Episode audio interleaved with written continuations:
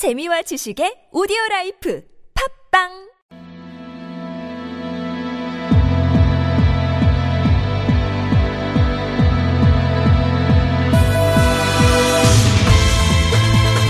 여러분은 지금 한림대 미디어 스쿨 송현주 교수가 진행하는 TBS 아고라를 듣고 계십니다.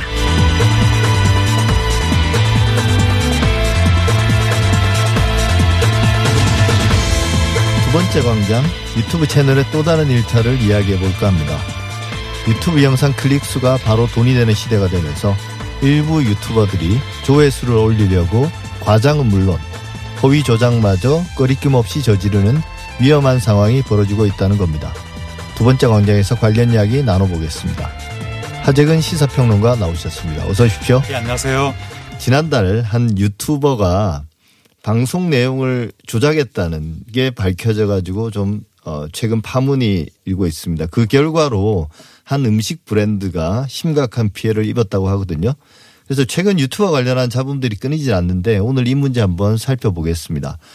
어, 방금 말씀드린 그 논란이 됐던 유튜브 방송 어떤 건가요? 예, 그, 이 굉장히 유명한 스타 유튜버가 있는데 예.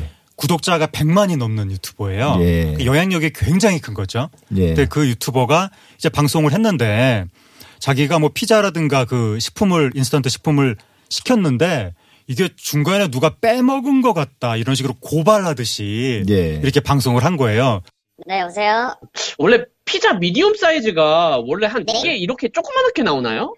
아니, 아니요. 여섯 조각 나가고 있습니다. 여섯 조각이요?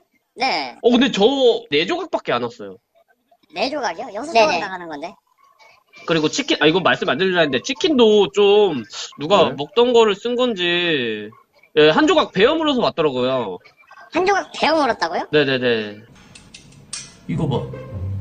야, 이거 누가 봐도 물은 자국 아니야? 이거는 그 사람이 하는 말이 뭔 줄 알아? 튀김이 벗겨져서 그렇대. 고온도에서 튀김이 이제 하다 보니까 튀김이 벗겨졌대. 근데 이거 누가 봐도 물은 자국인데. 공분 또 일으키잖아요. 우리나라 네티즌들 공분 뜨겁잖아요. 예. 여기가 어디냐 이런 식으로 이제 막 또 이제 응징하려고 찾잖아요. 예. 그랬는데 알고 보니까 그 내용이 조작이었다는 겁니다. 그러니까 그게 뭐 네. 실제로 자기가 피자 치킨을 시켰는데 그게 네. 몇, 몇 개가 빠져서 배달원이 뭐 빼먹었다 이런 고발을 했는데 그게 다 거짓이었다는 다 거죠. 거짓이었다고 예. 하는 것이고요. 그 해당 매체 측에서, 아니, 그러니까 해당 업소 측에서는 구조적으로 그렇게 중간에 누가 음식을 빼먹고 예. 그럴 수 있는 구조가 아니다. 예. 그러니까 완전 조작이다. 이 방송 자체가. 예. 그렇게 이제 해명이 된 사건입니다. 사실 뭐 재미를 위해서 약간의 그런 어떤 가공이나 네. 연출 같은 걸 하는 경우는 많지 않습니까? 그리고 네. 그런 것들을 좀 너그럽게 또 이해해 주는 경우도 많은데요. 알면서도 네. 알면서도 근데 이거 같은 경우는 실질적으로 피해가 발생한 거 발생한 거잖아요. 그렇죠.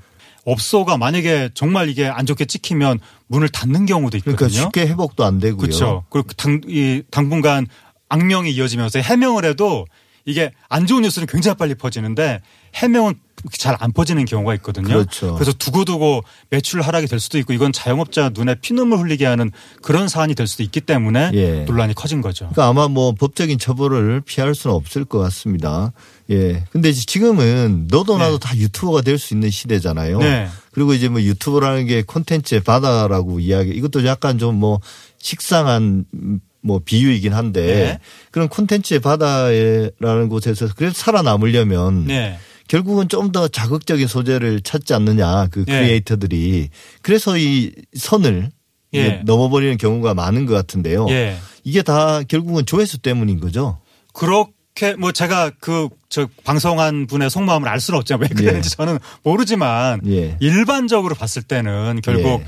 어, 조회수를 올리려고 구독자 수를 올리려고 예. 좋아요 버튼을 많이 받으려고 더 유명해지려고 예. 그리고 구- 상당히 많은 그 퍼센테이지를 차지하는 것이 돈을 벌려고 예. 이런 목적으로 굉장히 자극적이고 신빙성도 떨어지는 예. 그러한 내용을 방송하는 사례가 이게 이 유튜브라는 매체가 점점 성장하고 있잖아요. 예. 원래 매체가 성장하면서 이러한 좀 안 좋은 사례들이 더 줄어들어야 되는데 예. 오히려 매체가 성장하면서 사회적 영향력도 커지는데 안 좋은 사례도 그에 비례해서 더 늘어나고 있다. 예. 이렇게 지금 분석이 되다 보니까 사회 문제가 되는 거죠. 그러니까 이게 여러 가지 욕망들이 다 합쳐져 있는 거네요. 그냥 예. 돈도 벌 수 있고, 예. 그 다음에 이제 나름 명성도 얻고, 예. 그죠? 예. 또 크리에이터 스스로도 되게 재밌을 거예요. 그런 식으로 조작 한 방송이 예. 뭐 조회수가 팍 올라가고 이러면 그렇죠. 뭐 요즘은 그래서 하다못해 유튜브 조회수를 조작해주는 그런 업체도 등장했다고 하는데요. 예. 실제 그런 내용의 콘텐츠, 뭐 약간 조작의 냄새가 많이 나는 네. 그런 콘텐츠들이 얼마나 인기가 있습니까? 요즘에 네. 그 가짜 뉴스의 상징이 된 게 그 보수 정치 유튜버 쪽인데 네. 그쪽은 신빙성이 떨어지는 주장을 계속해서 계속 사회적인 무리를 빚고 있는데 네. 뭐 나날이 점점 더 세를 넓혀가서 그 구독자 수가 몇십만에서 뭐 백만 대까지 올라갔다는 이야기가 있을 정도니까 네, 방금 말한 그 스타 유튜버도 이제 구독자 수가 100만이 100만이 넘고 넘는 거고요. 그리고 이제 사회적인 무리를 빚었잖아요. 또 법적인 네. 처벌을 받는 경우도 있었거든요. 허위 예. 과장 광고로 해서 예. 그 다음에 이제 기존 방송 같으면 그 정도로 무리를 빚고 처벌도 받고 이러면 프로그램이 폐지된다거나 예. 뭐 거기 책임이 있는 사람은 뭐 자숙을 한다거나 업계에서 뭐 추방당한다거나 뭐 퇴사를 한다거나 여러 가지 이제 불이익을 당하게 되는데 문제는 이 1인 방송 쪽 같은 경우에는 무리를 빚거나 처벌을 받았는데도 쓱 돌아온다는 거죠. 돌아오 오거나 아니면 애초에 떠나지도 않기 때문에 돌아오고 자시고도 아니고 그냥 쭉 예. 그냥 하던 대로 방송한다는 거죠. 구독자 수도 별로 줄어들지 않고 또 어떤 사례가 있었냐면 처벌받은 사례가 있었는데 그 한 유튜버가 구독자가 300만이 넘는 그 예. 유튜버가 있었는데 처벌받았거든요. 근데 돌아왔거든요. 구독자 수가 줄긴 했어요. 예. 하지만 여전히 200 몇십만. 이런 아. 식이니까 그 유튜버 입장에서는 어 내가 별로 불이익을 당하지 않고 계속 100만 200만 끌고 나가면서 아, 수익을 얻을 수가 있겠구나 이렇게 생각하면서 좀 무책임하게 자극적인 방송을 하는 것이 아닌가. 예. 사실은 뭐 과거에 그 동영상 공유 플랫폼 네. 뭐 그런 개인 방송이 우리나라에서 시작된 건 유튜버 이전에 뭐 아프리카 TV 같은 게 있었고 그때는 사실 이게 좀 약간 주변부적인 이제 비주류 문화였는데 지금은 뭐 전 국민의 동영상 콘텐츠 그 공유 플랫폼이 네. 돼버렸단 말이에요. 이게 유튜브가 이렇게 인기가 있게 된 가장 큰 원인은 뭔가요? 유튜브가 이렇게 인기가 있게 된 가장 큰 원인 뭘까요?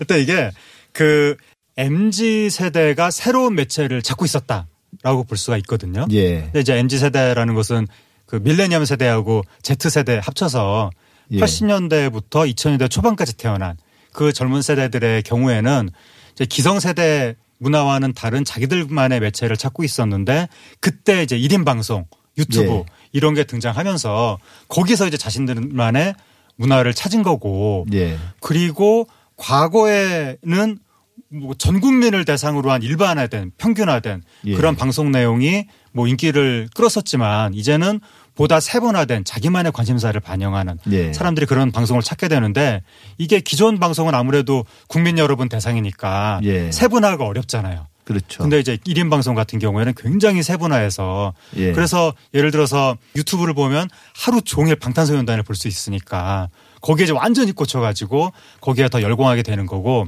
그 다음에 공감 자기하고 비슷한 사람들이 유튜브 방송인으로 등장해서 예. 그 자, 그 내가 공감할 수 있는 이야기를 해주니까 거기에 더 빠지는 측면이 있는 거고 그 다음에 기존 방송과는 다른 쌍방향성 나도 거기에 이제 시- 어, 실시간 소통도 할 수 있고 뭐 등등등 예. 그리고 또 내가 방송을 하다가 나도 또 방송인이 될 수가 있는데 그걸 통해서 기존 연예인 못지않은 엄청난 스타가 될 수 있다는 거. 이제 거기에 더해서 일부는 또 기존 미디어에 대한 불신이 있는 분들이 또 1인 미디어로 간 경우도 약간 있고. 정치적인 면에서 특히 이제 정치. 면에서 예. 그렇고 이런 것들이 복합적으로 이제 작용하면서 이 유튜브 1인 방송이 굉장히 인기를 얻게 됐는데 특히 최근에는 유튜브 1인 방송에서 대박이 터진다. 1년에 몇십억씩 번다. 이런 게 네. 알려지면서 더 여기에 이제 관심사가 들끓어가지고 굉장히 핫한 매체가 된 것 같습니다. 예, 근데 지금 청취자들도 약간 궁금해할 것 같아서요. 제가 여쭤보는 건데 MG 세대라고 말씀하셨는데 네. 이제 밀레니엄 세대는 좀 많이 알려진 말인데 네. G 세대는 뭔가요? 예, G세대가 90년대 중반부터 2000년대 초반 정도에 태어난 예. 그래서 당시에 뭐 MP3부터 시작해서 여러 가지 디지털 기기를 어렸을 때부터 사용한 예. 일종의 디지털 원주민이다. 이런 개념으로 활용되는 말입니다. 예. 요즘 워낙 세대가 많아가지고요. 네. 예. 근데 이 조작 문제 말고도 뭐 논란이 있습니다. 최근에 이제 방송인 김민아 씨가 대한민국 정부 공식 유튜브에서 미성년자 상대로 약간 성희롱 발언을 해서 이제 또 비난을 받기도 했거든요.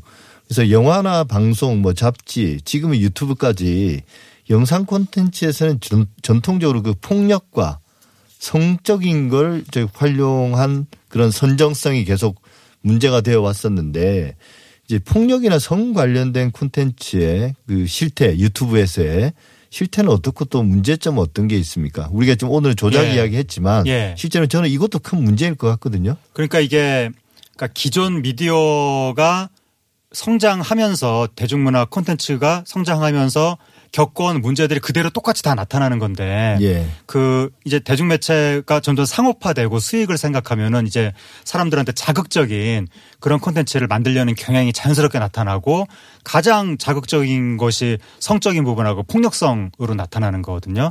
예. 그래서 과도하게 이제 뭐 성적이거나 폭력적인 것에 대해서 규제를 해왔고 아니면 등급을 매긴다거나 그런 식의 이제 시스템을 우리가 이제 고도화 시켜 왔던 것인데 이게 1인 방송 유튜브 이쪽은 거의 지금 뭐 방치되다시피 하고 있다 보니까 그냥 정글처럼 예. 그렇게 막 자연 상태에서 그런 일들이 벌어지고 있다는 거죠. 그래서 뭐 굉장히 성적인 내용들이 뭐 영상 뭐 예를 들어서 게임 광고 같은 거 예. 이런 게 이제 성적인 자극을 주는 아니면 여성을 성적인 대상으로 만드는 예. 그런 것들이 나온다거나 그리고 또 이제 유튜브도 하도 비난을 많이 받으니까 성적인 영상에 대해서는 조금 자기네들 스스로 이렇게 그 자정하는 게 있거든요. 예. 그런데 영상이 아니라 활자, 텍스트 예. 이게 그러니까 영상인데 활자만 있는 거예요. 사람이 나오고 막 그런 게 아니라 아. 스크롤이 쭉 돼서 올라가는 거예요. 예. 영상으로 책을 보는 것 같은 느낌인데 아, 예, 예. 그 안에 담겨 있는 내용에 문제가 심각하다. 그리고 또 폭력성도 이제 뭐, 어, 뭐 폭력배 출신 유튜버가 진짜 사람한테 막 폭행을 가하는 예. 그런 영상이 등장하기도 하고 사람이 몸이 막 다치는 장면이 막 등장하기도 하고 예. 이런 것들이 또 문제가 규제도 이루어지지 않고 있지만 등급별 관리도 이루어지지 않고 있다 보니까 예.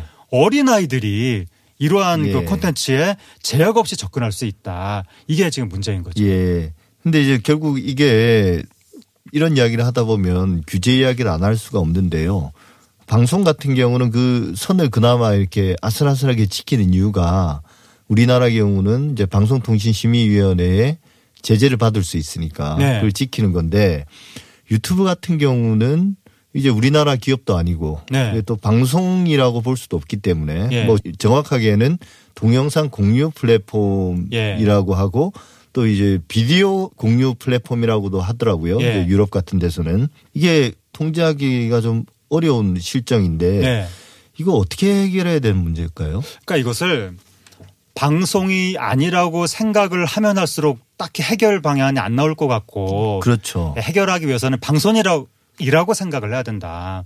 그러니까 인류 역사가 현대 들어와서 대중사회가 생긴 다음부터는 대중 매체를 어떻게 감시하고 규제할 것인가 그걸 고도화시켜 온 건데 옛날에 뭐 황색 저널리즘 막 이런 거 생, 나타나 가지고 신문이 완전히 무책임한 보도를 해서 뭐 여러 가지 뭐 심각한 사회 문제가 생겨나서 이제 신문을 어 과거보다 더 이제 감시하기 시작하니까 그 다음에 또 동영상 쪽에서 문제가 생겨 가지고 동영상 쪽도 이제 방송 규제를 많이 하고 예. 이렇게 됐던 것인데 개인 방송도 처음에는 인터넷 하위 문화, 뭐 B급 문화 이런 정도로 좀 이렇게 작은 영향력이 있었기 때문에 그것을 방송에 준해서 보기는 어려웠지만 예. 지금은 유튜브 개인 방송의 영향력이 어마어마하거든요. 예. 기존 방송사의 영향력을 거의 뛰어넘을락 말락하는 수준까지 가고 있고 그렇다면 그에 대한 규제와 감시도 기존 방송에 준하는 수준으로 해야 된다는 것을 원칙으로 하고 예. 구체적으로 어떻게 해야 될 것인가 그것을